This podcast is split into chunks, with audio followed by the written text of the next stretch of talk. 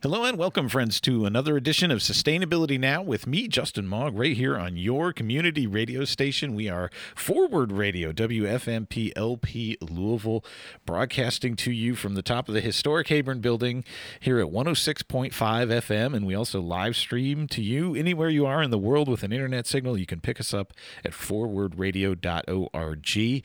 Hey, while you're there, why don't you chip in a few bucks to help keep us on the air? It is people like you, my listeners, who are supporting this station, keeping us going strong for nearly five years now. We're going to celebrate our five year anniversary on April 7th. Uh, and it's, it's all because of contributions from people like you chipping in maybe $20. You'd support this entire day's broadcast. What a steal for a great community treasure like this. And you can do that at forwardradio.org. And then we're also, the reason it's so affordable is because we're also rely on volunteers like me making this radio magic happen. So uh, if you want to get behind the microphones or maybe behind the scenes, to help us out here at Forward Radio, just go to forwardradio.org and, and click on participate, and you can become a part of the station too. Well, what we do here on Sustainability Now is bring people in from around the community who are doing the good work of sustainability. And one organization that I always love to highlight is Project Warm. And so I'm so excited to have their new program manager, Courtney McLaughlin, here. Welcome, Courtney. Thank you for having me. It's so good that you're here. we connected like right after you got here, uh, and and you were like, "Wait a minute, let me get settled in a little bit more." Are things feeling a little settled? Yes, yes. I'm so happy. I'm so happy to be here. Like I said, it's my first time being on the radio, well, and welcome. Like I just feel so cool in these headphones. I know, right? It's so great to have you in the studio with me today. We're going to have a great time talking about serving the energy needs of people in Louisville. Yes. Uh, and that's what Project Warm has been doing for, is it decades, right? 1982, almost wow. 40 years. Wow. So, yeah. And I remember uh, Project Warm used to be on my bike commute to work there on Shelby, right? Yeah. But you all have moved. Yes. So we're at 800 South Preston Street, and the location is a little bit confusing sometimes because it's in the building of Youth Build Louisville. They have the yes. same address as we do. Um, and so we're on the corner of East College Street and 800 South Preston. Our door is on the back right side of the building, so you'll see our sign.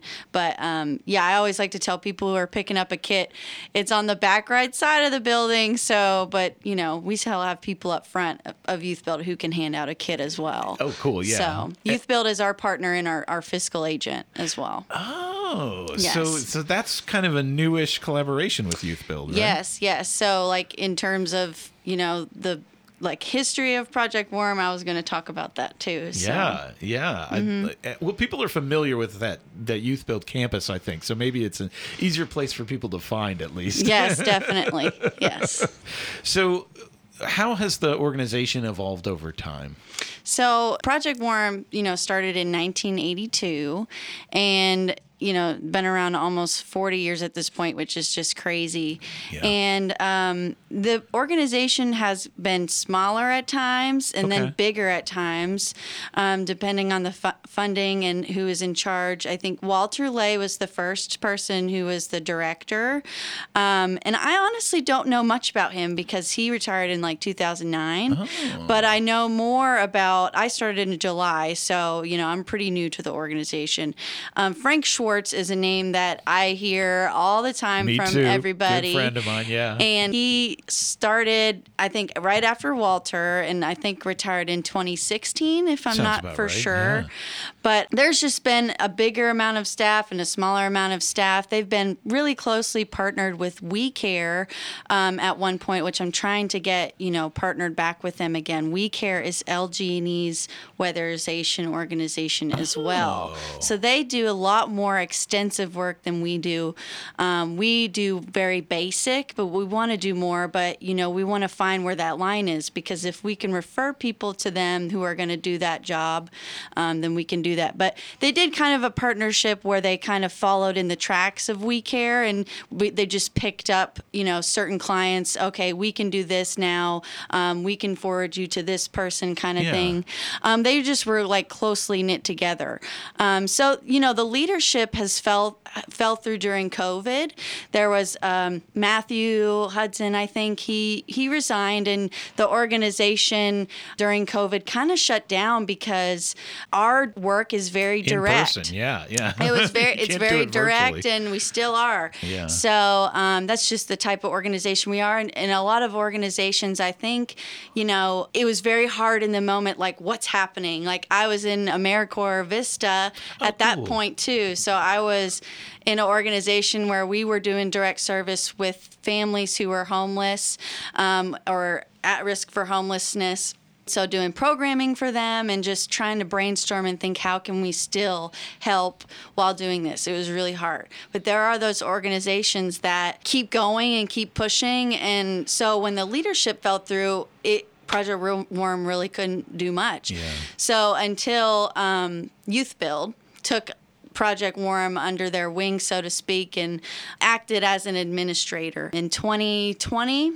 And then, so once that happened, I mean, they didn't have you know, a lot of the direct work that we did during COVID. But once they took us under their wing, we were able to like get back on track. Yeah. And um, I think me being hired in July, just plugging in all of those things and getting Project Warm back on track was what really helped. yeah. And how many staff are there now? So it's me, and then there's Lisa. She's a director of community engagement, but she's only part time. So she really doesn't have a lot of time to like interact with the community and like we would want to mm. because of the part time. She's really focusing more on, you know, getting all the clients that we have and their mm-hmm. paperwork, processing applications, and stuff like that. We do have a weatherization specialist right now. We got a new one. His name is Don. Nice. Um, before him was Mark McKinley. So yeah. he was with the organization for like s- six years or so, or, you know, off and on, but uh, most recently six years, I think. And co founder of Forward Radio. We love yeah, Mark yeah, yeah yeah, yeah. and then there's me, and we just hired a volunteer coordinator. He's an AmeriCorps member for eight months, but he has the choice to renew for another year after that. So I All hope right. he does. Great. So you got this solid core of staff, but of course you rely heavily on volunteers, just yes. like this station, yes. right? So yes. how do people in the community help out with the work of Project Warm? Yeah, so um, I think our biggest helper with volunteers currently and in the past has been the Retired Service Volunteer Program. And they are actually an extension of AmeriCorps. Oh, um, it's didn't know that. seniors 55 and up. Nice. And we, I think, have been closely involved with them mostly because you know, our volunteer hours are during the day Yeah. when people are working. Yep. And so they are able to have that free time. And so they've been helping out with us and it's been the same members for years and years and years. Even though, you know, there are a lot of different seniors who are a part of RSVP who are not helping with Project Warm. They're with other organizations, Yeah. so to speak. So, um, Chris Clements, who is the head of RSVP, I'm working with him on, um, you know, gr- recruiting more more volunteers for RSVP because I think right now we have probably five or six committed. Okay. Uh, it used to be around ten or eleven. Yeah. And then also with our, you know, new volunteer coordinator, Delano Ray, he just started this week. And so he's just going to be training with Don, getting acquainted with all things first line, which I'll talk more about. Okay. First line weatherization before he, he begins that recruitment and, and partnering process with other organizations. And people in retirement are able to do this work because it's fairly, it's not heavy lifting necessarily, right? So talk a little bit about the kind of work that the volunteers are doing in Yeah, definitely. So, first line weatherizations, with which is what the volunteers will be doing throughout the the year, and then you know there's different volunteers from different organizations who help with the blitz, which is you know a In yearly November, thing. right? Yeah. mm-hmm. But first line is primarily focusing on weather stripping doors and windows, um, caulking and sealing around the windows. We can repair minor holes in the walls and doors with drywall or other air, air sealing techniques. Um, and then also, we can replace locks on the doors and installing deadbolts and things like that because we focus on safety as well. So Oh, if okay. someone's door isn't closing Yeah. or locking, I mean that's a safety issue. Yeah. But our locks right now, we had a grant and we purchased so many locks and we realized that they all have different keys. And like that can be fixed with some things like there could be like a bigger quantity of one with just one key because some people need locks on all their doors and like Yeah. they don't want a different key for every lock Right. but anyway you're learning every day right but that's just one thing but we want to we want to figure out how we can do more but uh, again not overstep our line because we don't want to do too much we're basic weatherization we we do those basic services but we also want to educate the community and those workshops are a big part of that which i'll talk about as well Yes, I'm glad you forward promoted that a little. Uh, We're coming up in March here. There are some great uh, workshops that uh, the public are welcome to to learn about energy conservation in their home, and we'll give you the details in a minute about that. Um, but this work is really important. You, I mean, you mentioned your prior work with AmeriCorps about serving those at risk of homelessness, and utility bills can be something that put people at risk of homelessness. Oh right? yeah, oh yeah. So there's just a whole bucket of worms or can of worms, whatever. Can of worms. Yeah. Yeah, so you know these workshops are absolutely vital to that because if we are not educating the community and we're only doing services, or if LIHEAP, do you know the organization I've heard- LIHEAP? yes, LIHEAP, If yes. LIHEAP is only paying people's bills, then what is that doing? I mean, people aren't learning how to really be self-sufficient Right. and lower their own bills, and so they're just going to keep pumping money out every year, and Yeah. for what? Yeah. So, you know, that is an issue. And again, with Project Warm and the leadership falling through with COVID and everything, it was like these workshops kind of stopped too and got some scheduled last fall. But ASAP is a organization that was in the past. Do you know about ASAP? No. So. ASAP was all seasons insur- assurance plan, not insurance, Ah. assurance plan, and they're similar to LIHEAP. And LIHEAP, for those that don't know, is the acronym is Low Income Home Energy. I forget their focus Energy is to assistance program? Yes, yes. Sorry, it's Yeah. so long, but their focus is to you know help clients pay their bills who are having too high of bills from Right, right. LG um, but All Seasons Assurance Plan was the same kind of thing, but they actually connected Project Warm, We Care, LG&E We Care, and the workshops all in one. You Ah. couldn't go and sign up for that payment plan unless you were with one of these organizations. Like if you, Oh. eh, for example, you could, if you wanted to sign up with Project Warm First Line, okay, you'd be eligible for that. Or uh, We Care Services eligible. Or if you went to one of the workshops, you could, you Yeah. know, be eligible for that. But now LIHEAP is not affiliated with me or We Care, and I'm trying to connect us all back together so that for next season we have one a number of workshops scheduled far in advance, and so these LIHEAP clients are able to see those, go to those, um, because again, last year it was not like that. We're all separated. You know, I'm I'm trying to plug things back in, but it's taken me a while to get to this place of, okay, like let's do it. You know, Yeah. because um, ASAP, I'm not sure, you know, how they started or what the funding was differently, but LIHEAP is different in that they're just, you know, by themselves. Yeah, I'm just trying to do a little digging and That's so all of important. us.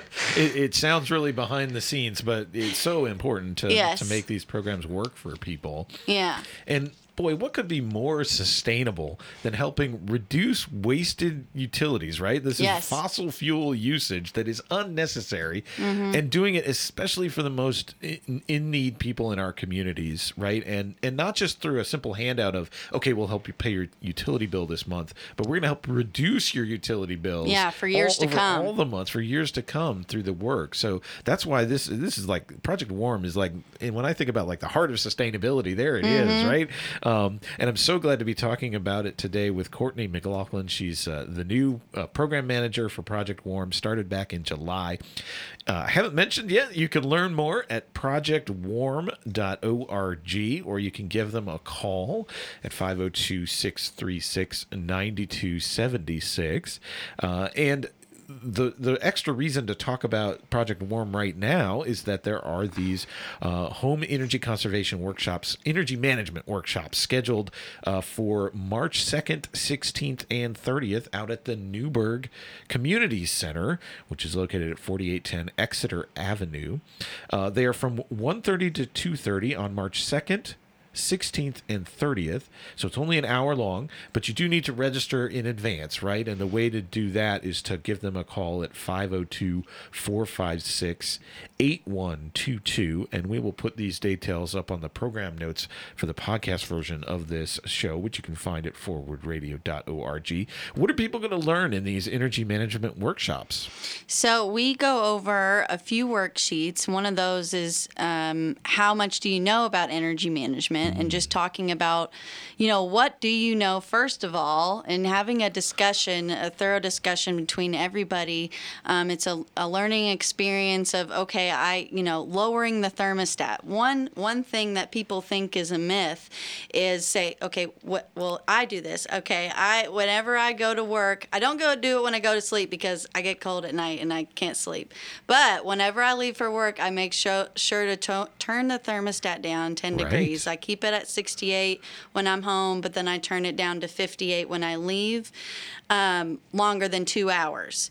And when I come home, I just turn it back up. And people think that that actually sometimes is causing you to burn more energy, but it's actually not. So just little things like that.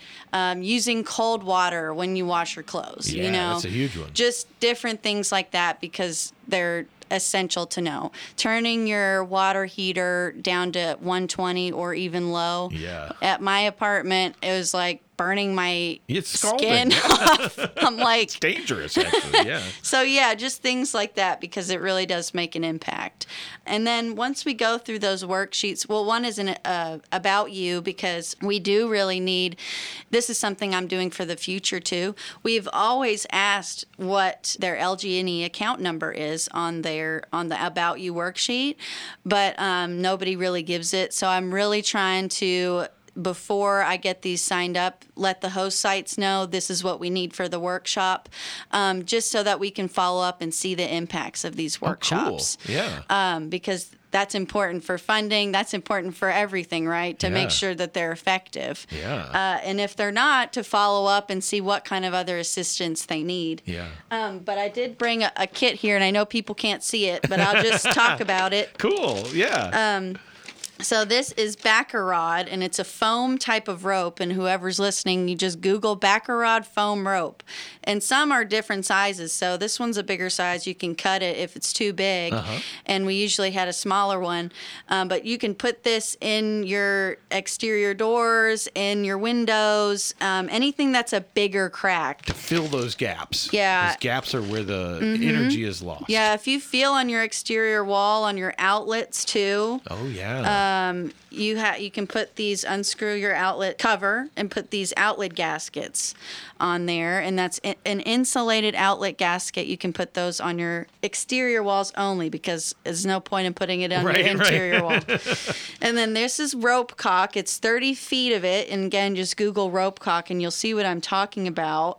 Um, but you can peel it off one by one and it's really easy to insert on your windows as well. And of course there's the plastic. I do a demonstration of how to put plastic on your windows just so that you know that provides a barrier of insulation even in the summertime yes. Well, if you use air conditioning, right? yeah you want because keep that cold air in if you're if you're air conditioning. Yes. yes Yeah, this is great. So people will be getting these kits if At- they come to the workshop. Yes, sir. Yes, sir. And anybody is eligible for a workshop.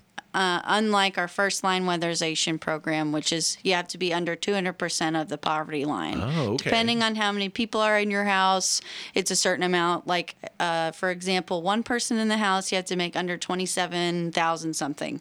I forget the actual number. Two people, 36,000. It just goes up from there depending on the quantity Yeah. of people in the house. But these are free for everybody. Um, Yes, and workshops. anybody can come.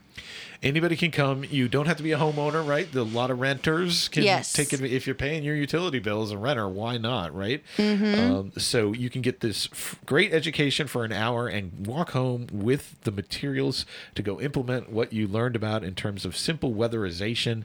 if you come to any of the energy management workshops taking place March 2nd, 16th, or 30th from 1:30 to 2:30 p.m. at the Newburg Community Center out on Exeter Avenue, uh, and these are on a Wednesday and uh, y- yeah, Wednesdays, right? So people can uh, check that out uh, Wednesday afternoons at the Newburg Community Center. And to learn more and to register, call 502 456 8122. So, how do people find their way to Project Warm? Especially, I'm thinking more for the first line where, you, where you're having volunteers come into the home and help people out. Uh, how do they find their way to you? like our clients Yeah. who need help. Yeah. A lot of people call in uh, word of mouth around the community. And a lot of people, we have a little survey, a little Google form on our website that people can just type in a little bit of their information to see their eligibility. And then we can call and follow up with them. Um, sometimes I don't have time to do that because of everything going on, but we have a volunteer lately who's been doing it.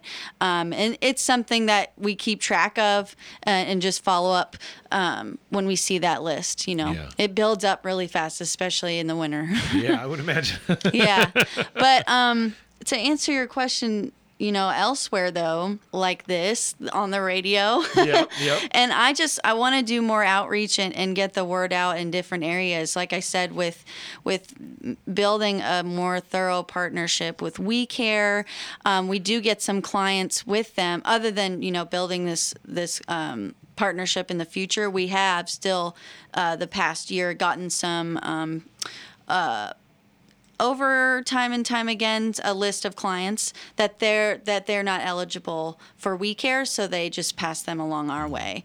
So i mean that's a way um, but i think word of mouth a lot of the time. Yeah. Yeah just And- calling in And you were saying how the demand goes way up as the winter's oh, coming. oh yeah on. people forget about us in the summer Yeah. and that's why the timing of the Blitz is what it is. You want to talk more about the Blitz in November? Yes, sure. So the Blitz is, let's say, pre pandemic, and then I'll talk about Well, post pandemic.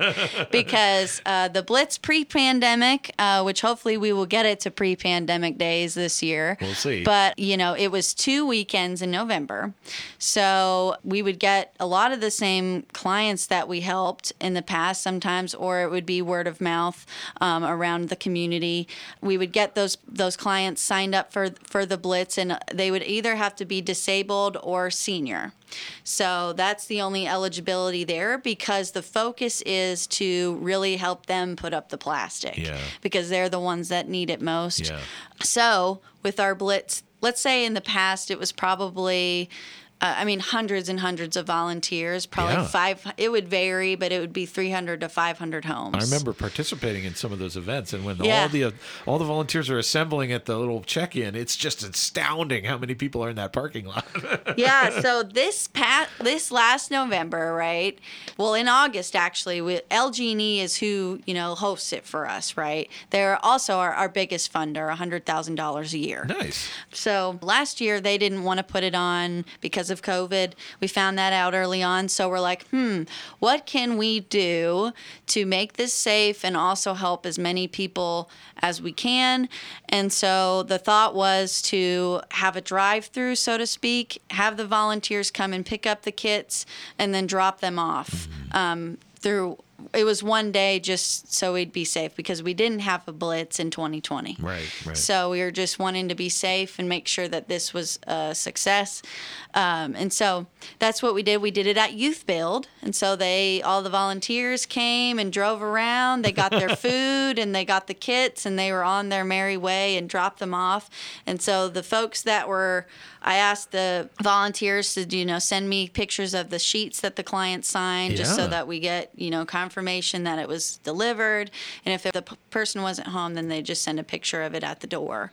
And so for this next year, I hope we can do it as normal. And if we do, I think that it still will be at Youth Build in that more efficient way because it was so efficient. I Oh, mean, good. it was like an hour and a half. Wow. But like you know, the old way, everybody's crowding around all cold and like, "Oh, I'm, I'm tired of this. Let's go. Let's Yeah. go help people. So. I'm thinking that this year it's like, okay, come pick up your buckets. And you'll and get a list of places to go. Mm-hmm, mm-hmm. Mm-hmm. and then it'll be more efficient. They can get their food and then just go rather than everybody just stand around all cold. I Yeah. mean, well, who wants to do that? And Blitz volunteers usually sign up in a small team, right? yes, yes. So we have some trainings beforehand. We didn't have to do trainings before last time because it was just dropping off a kit. But if we do the blitz as normal, there will be some trainings beforehand that the teams learn how to put up the plastic, um, you know, some safety things, and then also just conscientious things, how to um, handle certain situations. Sure, because you're, you're going into people's homes. so It Um, yeah. can be kind of intimate. yes. And sometimes people have a lot of stuff and moving Yeah. that and Yep. just, you know, learning how to handle certain situations. Yeah, and if volunteers identify things like, "Oh, this place we put up the plastic, but there's also this hole in the wall," or something like that, Right, can right. Can they t- note that down and Project Warm follows up? Yes, exactly. We will unless they've, you know, been in our program uh, the past three years. Oh, okay, Mm-hmm.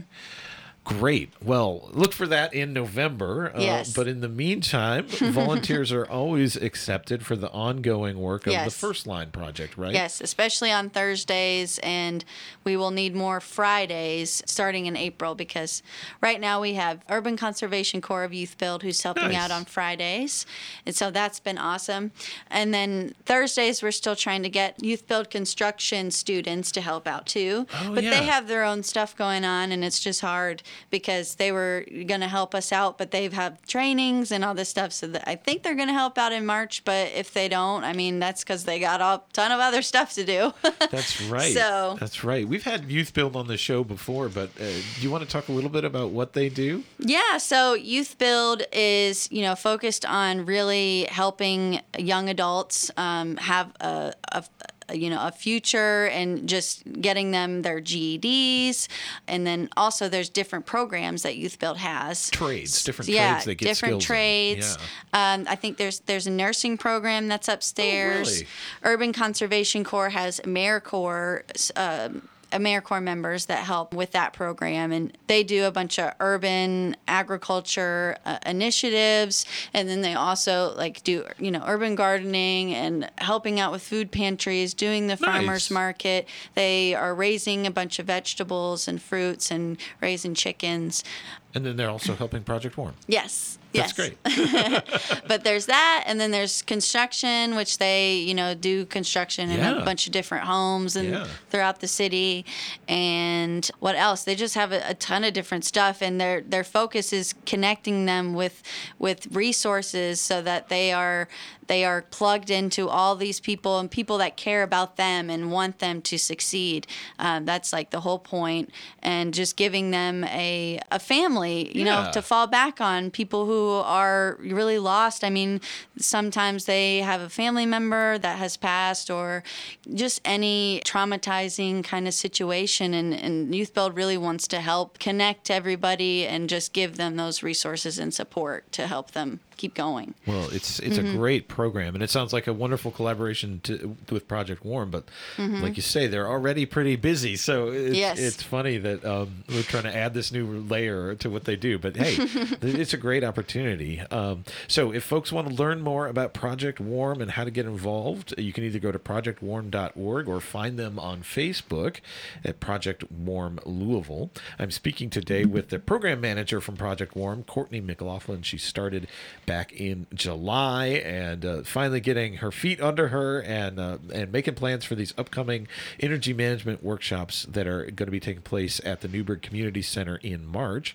Um, so have you all done sort of a, a demographic study of who your clients are? If you were to describe like the kind of people, like I mentioned, oh, homeowners versus renters, for example, is it more of one or the other?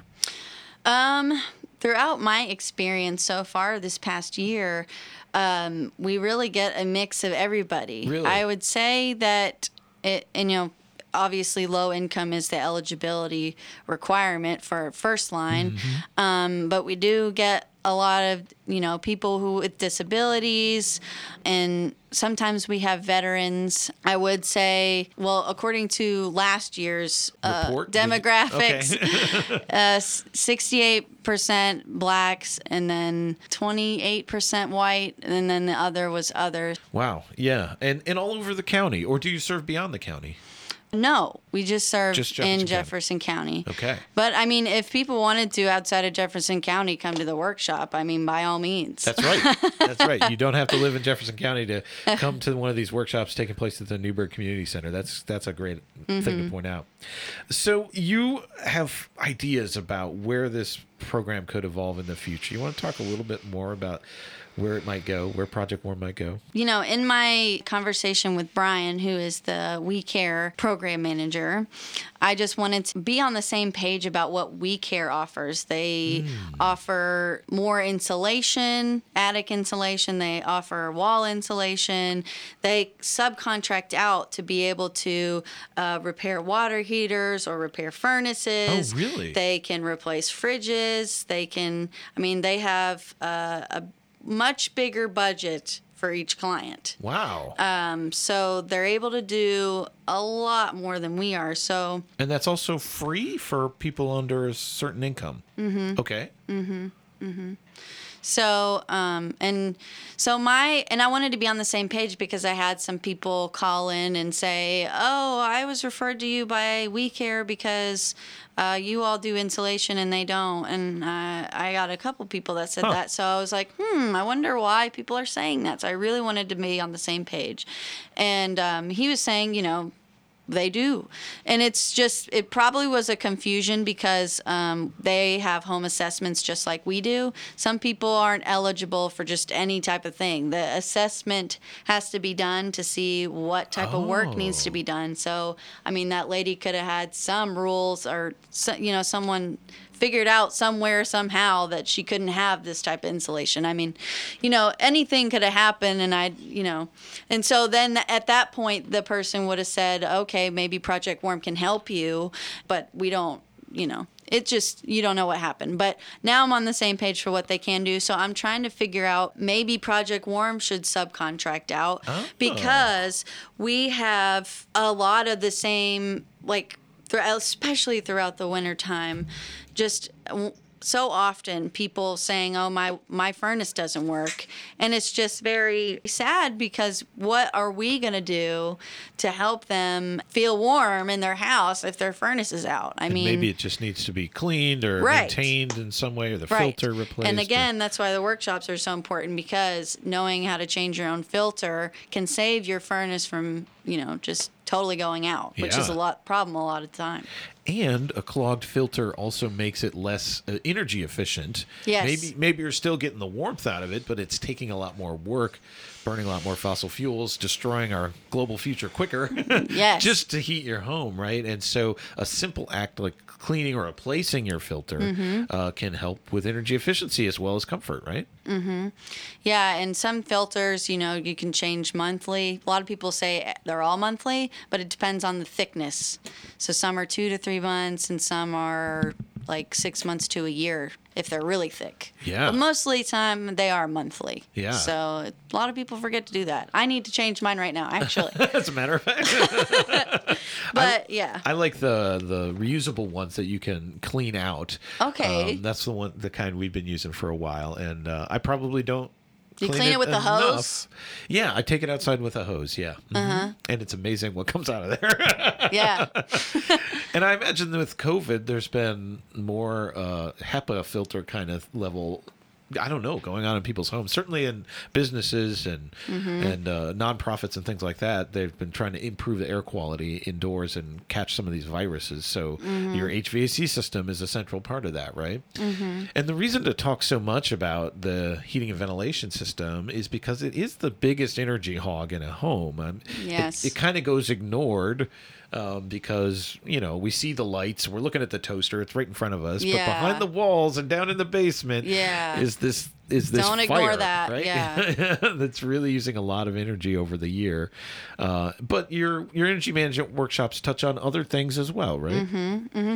And I did want to mention too that I forgot there's a little fire safety kit Oh, in the in the kits too, and so that has a pot holder, an oven stick, and then information on how to get a fire or smoke alarm um, delivered to you if you need one. Oh, cool. Um, from 311, so they send those out if Oh, you really? need. They don't send out carbon monoxide detectors, but they will send out that. Um, so yeah, unfortunately they don't, but. But that's something people could buy locally in a hardware store. Why why would I want one? Does every home need one? Uh, a smoke alarm or A carbon, monoxide. Um, yes, you should have one in every room in the house, um, Wow. but especially in the kitchen, um, because that's where, eh, well, especially if you have a gas stove, you know, um, anything gas related, that's where it can seep through, and yeah, because it's a product of the, the combustion of, of your natural gas furnace or Mm-hmm. Yes. Mm-hmm. stove or something like that, and um, it's not something we can smell, right? right, yeah, you can't see it, you can't sense it, period. right. So yeah, and it can kill you. it Another thing we you. talk about. It'll and it'll make you drowsy, and you'll just feel sleepy, and suddenly you, you're Mm. you're dead because of this carbon monoxide buildup in your home.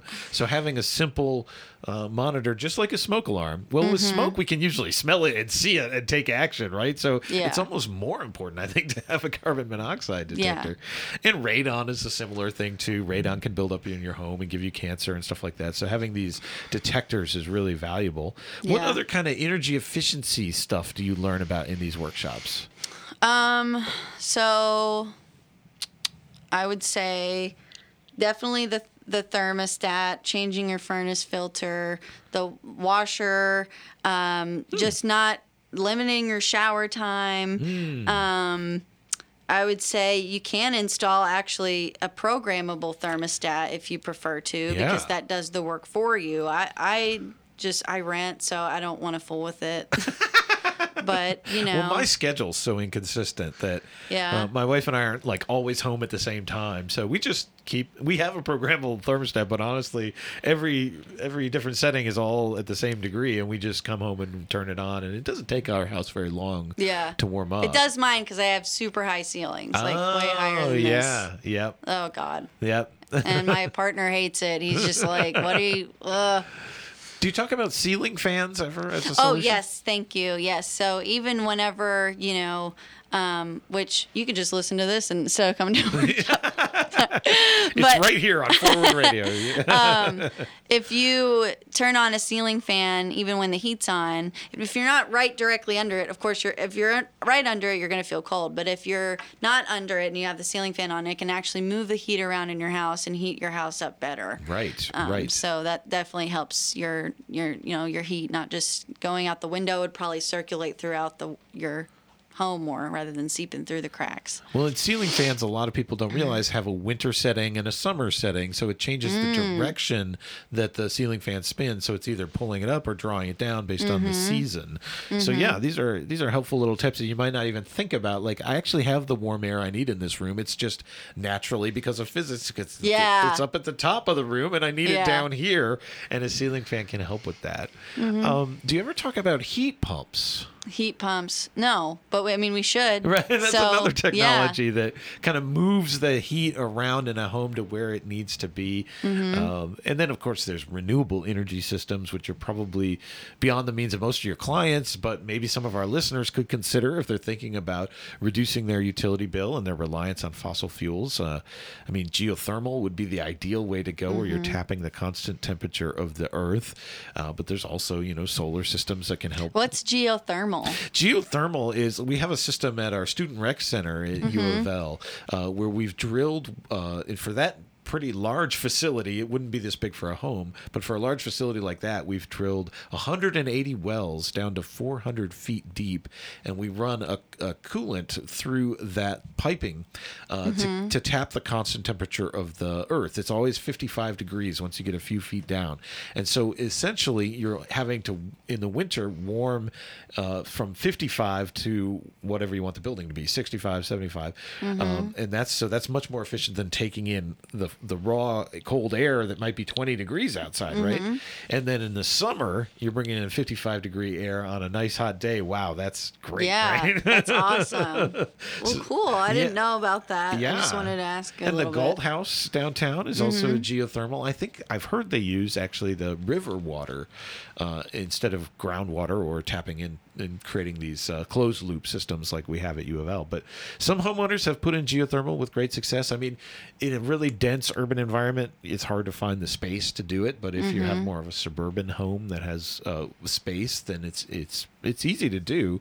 Uh, it's an investment, right? It's an investment for sure. Um, but I'm so glad for Project Warm, and and let's let's end to just talking about how again how people can support the program and and where does the funding come from? You mentioned LG&E, but Kentucky Colonels also gave a Yes. contribution, right? Yes, Kentucky Colonels um, did last year, uh, and Louisville Metro has uh, the external agency fund has in the past. they didn't Oh, give us okay. it in 2021 year now because of 2020's reports um, and us not being able to, you know, help. Well, yeah, uh, yeah. yeah. And but now we just applied for seventy five thousand for Louisville Metro. And Kentucky Colonels again, and we just got our check from LG&E. Oh, so nice, nice. We're good. And individuals can always fund Yes, the organization, yes. right? Um, Yes. Are there any special events that you do with donors? In the past, we did uh, Green Spark Awards. That's right. That's what I'm thinking So about. I didn't do it last year because I and I came in July, so I need to COVID. figure out how that goes and all that. So yeah, I'd like to do something again. Yeah, cool. And so volunteer, donate, go to projectwarm.org to learn more and get engaged in this really important organization.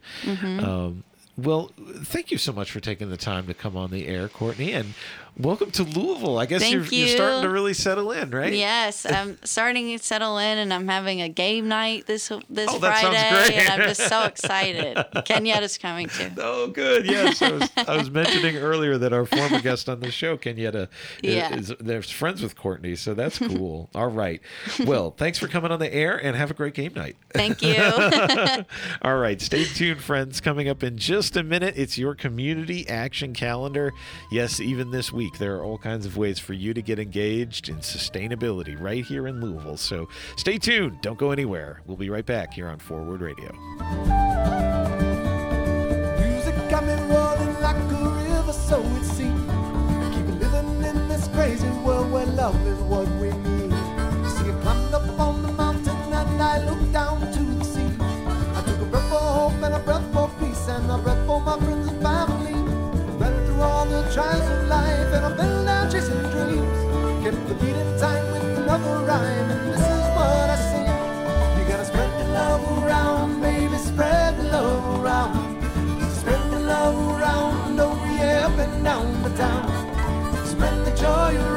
every day and every night. Spread that love around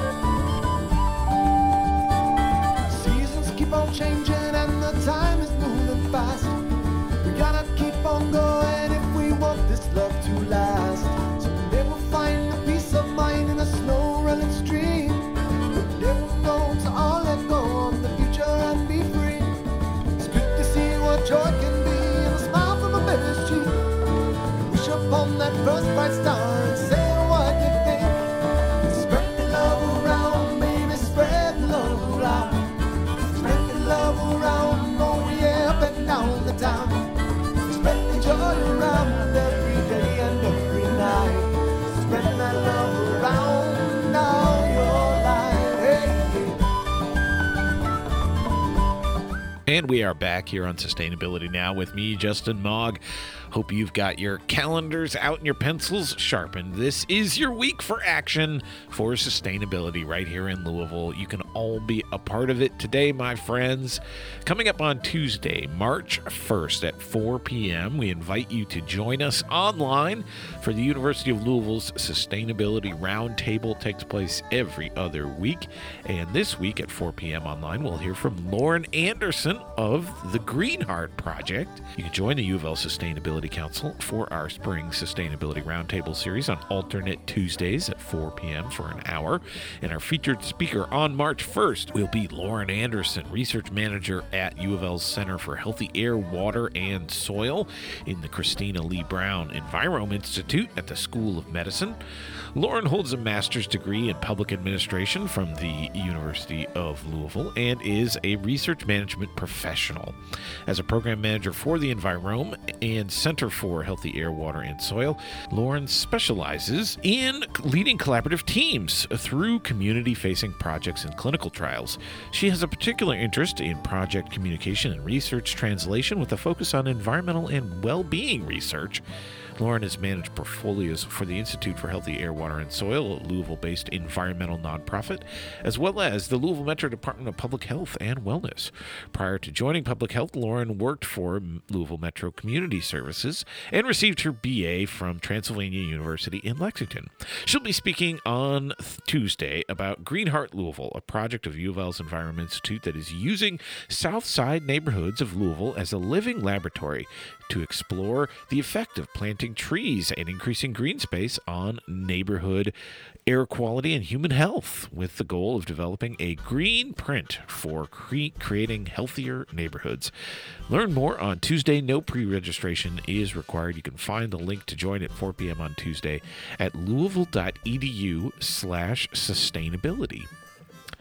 Also at U of L, coming up on Wednesday, March 2nd, it is the final film in the U of L Black Film Festival on Wednesday, March 2nd. Screenings will be at 5 and 7:30 p.m. in the Student Activities Center up on the 3rd floor in the Floyd Theater. It's free and open to the public.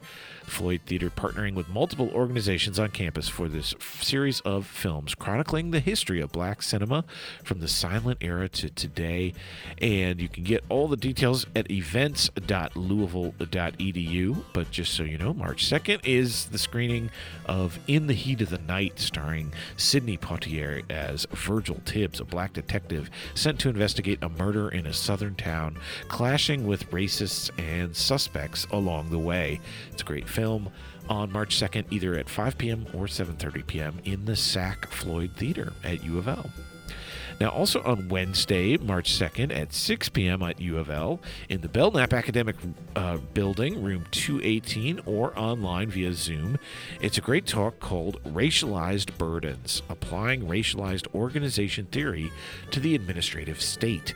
Department of Sociology's 2022 John H. Rieger Speaker Series will be hosting Dr. Victor Ray, Associate Professor of Sociology and Criminology and African American Studies at the University of Iowa and a non resident fellow at the Brookings Institute. His research applies critical race theory to classic sociological questions. In his talk, Dr. Ray will develop the concept of racialized burdens as a means of examining the role of race in administrative practice. Racialized burdens are the experience of learning, compliance, and psychological costs which serve as inequality reproducing mechanisms. To develop this concept, he examines the role of administrative burdens in the U.S. state from the theoretical perspective of racialized organizations, using examples from attempts to access citizenship rights via immigration, voting, and the social safety net. He illustrates these key points. First, racialized burdens combine access to resources and ideas about racial groups in ways that typically disadvantaged racially marginalized groups. Second, while still promising fair and equal treatment, racially disproportionate disproportionate burdens can be laundered through facially neutral rules and via claims that burdens are necessary for unrelated reasons. Third, racialized burdens emerge when more explicit forms of racial bias in policies or administrative practices become illegal, politically untenable, or culturally unacceptable. Racialized burdens neatly carry out the how in the production of racial inequality while concealing or providing an alibi for the why. This event is free and open to the public, but registration is required for those wishing to attend via Zoom online. Please register through the link you can find at louisville.edu slash sustainability.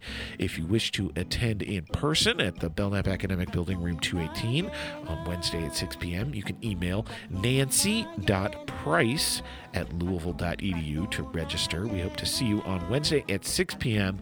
for this really timely and important talk that actually discusses critical race theory instead of something people think it is. Now, coming up on March 2nd as well at 7 p.m. at the Northeast Regional Library, it's the Free Public Library's Authors at the Library series with Kentucky native Lee Cole speaking at 7 p.m. at the Northeast Regional Library. Join us for a reading and conversation with Lee Cole and University of Louisville Associate Professor and Director of Creative Writing Ian Stansel as they discuss Lee's debut novel, Groundskeeping. It's an indelible love story about two very different people navigating the entanglements of class and identity and coming of age in an American in America coming apart at the seams. You can register for Wednesday's 7 p.m. talk at the Northeast Regional Library at lfpl.org. And their next talk will be on March 10th, starring civil rights lawyer and professor Dan Canon, who you may have read in the Leo as well. So I'll be announcing that next week, but uh, put that on your calendar for March 10th. I've already mentioned it before, but if uh, you're a faster reader than I am, uh, you can still get in on the Louisville Climate Action Network's book club. They're going to be meeting on Thursday, March 3rd, to discuss The Climate Conscious Gardener from the Brooklyn Botanical Garden. They'll be doing that virtually at 7 p.m. on March 3rd. It's only 112 pages of practical ideas and advice you can use, whether you grow fruits and vegetables, flowers, or trees and shrubs. Get reading now and be ready for this fantastic fantastic conversation on March 3rd. And if you're not already a LCAN book club member, just complete the online form at louisvillecan.org for Climate Action Network, louisvillecan.org to receive a login link for attending the discussion. On Friday, March 4th, we're inviting you back to U of L at 1 p.m. for a seed starting workshop. We're going to do it in the greenhouse behind Urban and Public Affairs on the northwest corner of campus at 426 West Bloom Street.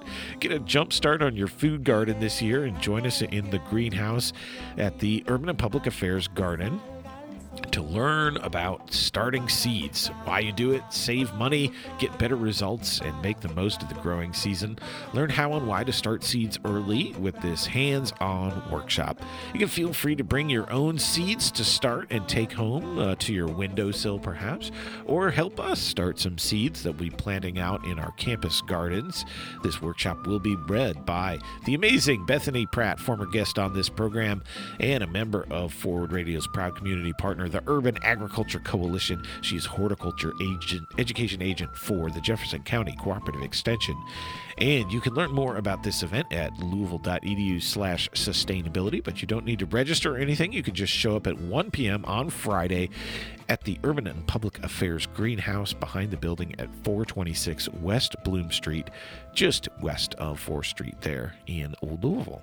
Speaking of Old Louisville, I'm going to be helping lead uh, some tree planting groups in Old Louisville, along with our neighbors, on Saturday, March 5th from 9 a.m. to noon. We're going to meet up at the 3rd Avenue Baptist Church there, 1726 South 3rd Street, just north of Cardinal Towne.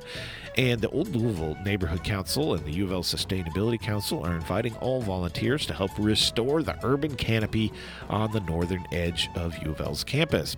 We'll be planting 50 50 deciduous shade trees along the street with our neighbors at various locations between Cardinal Boulevard and Hill Street. Volunteers should gather outside the 3rd Avenue Baptist Church, which is right there at 3rd and Bloom Street, to be assigned to a small tree planting team. There'll be donuts, coffee, and hot chocolate and light breakfast items available just prior to 9 a.m. when work will begin. And then, if you stick around through till noon, you'll enjoy a pizza and chili lunch. Uh, after the trees are planted. All are welcome. No pre registration is necessary, and tools are provided. Of course, you can also bring your own shovels and gloves. This is not an event where the holes are pre dug. We will be digging in the dirt. It's a great chance to, and satisfying work to help restore Louisville's urban canopy. Questions can be directed to Herb Fink at 502 552 0399. And more information is at louisville.edu slash sustainability. But I hope to see you out there on Saturday the 5th at 9 a.m. at 3rd Avenue Baptist Church to start the work. If it is raining or otherwise horrible, awful weather that morning, we'll be doing it on March 12th. But right now, the forecast looks pretty good. So I hope to see you this Saturday the 5th at 9 a.m.